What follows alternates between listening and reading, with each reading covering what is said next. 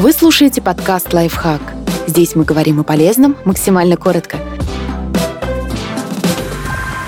Почему постоянно хочется секса? Хотя половая система у мужчин и женщин устроена по-разному, причины навязчивого сексуального желания у них могут совпадать.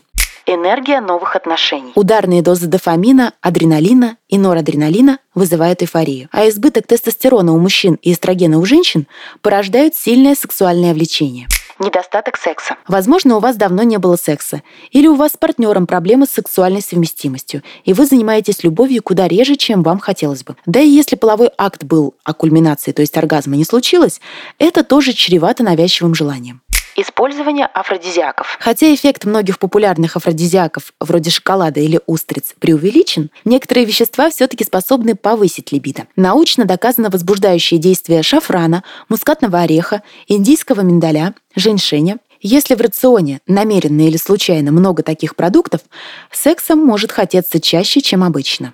Гиперсексуальность. В 2018 году ВОЗ внесла в каталог заболеваний компульсивное расстройство сексуального поведения. Это нарушение также называют гиперсексуальностью, сексуальной аддикцией или нимфоманией, если речь идет о женщинах. Медицина официально признала, проблема существует, и людей, у которых она возникает, нужно не осуждать, а лечить.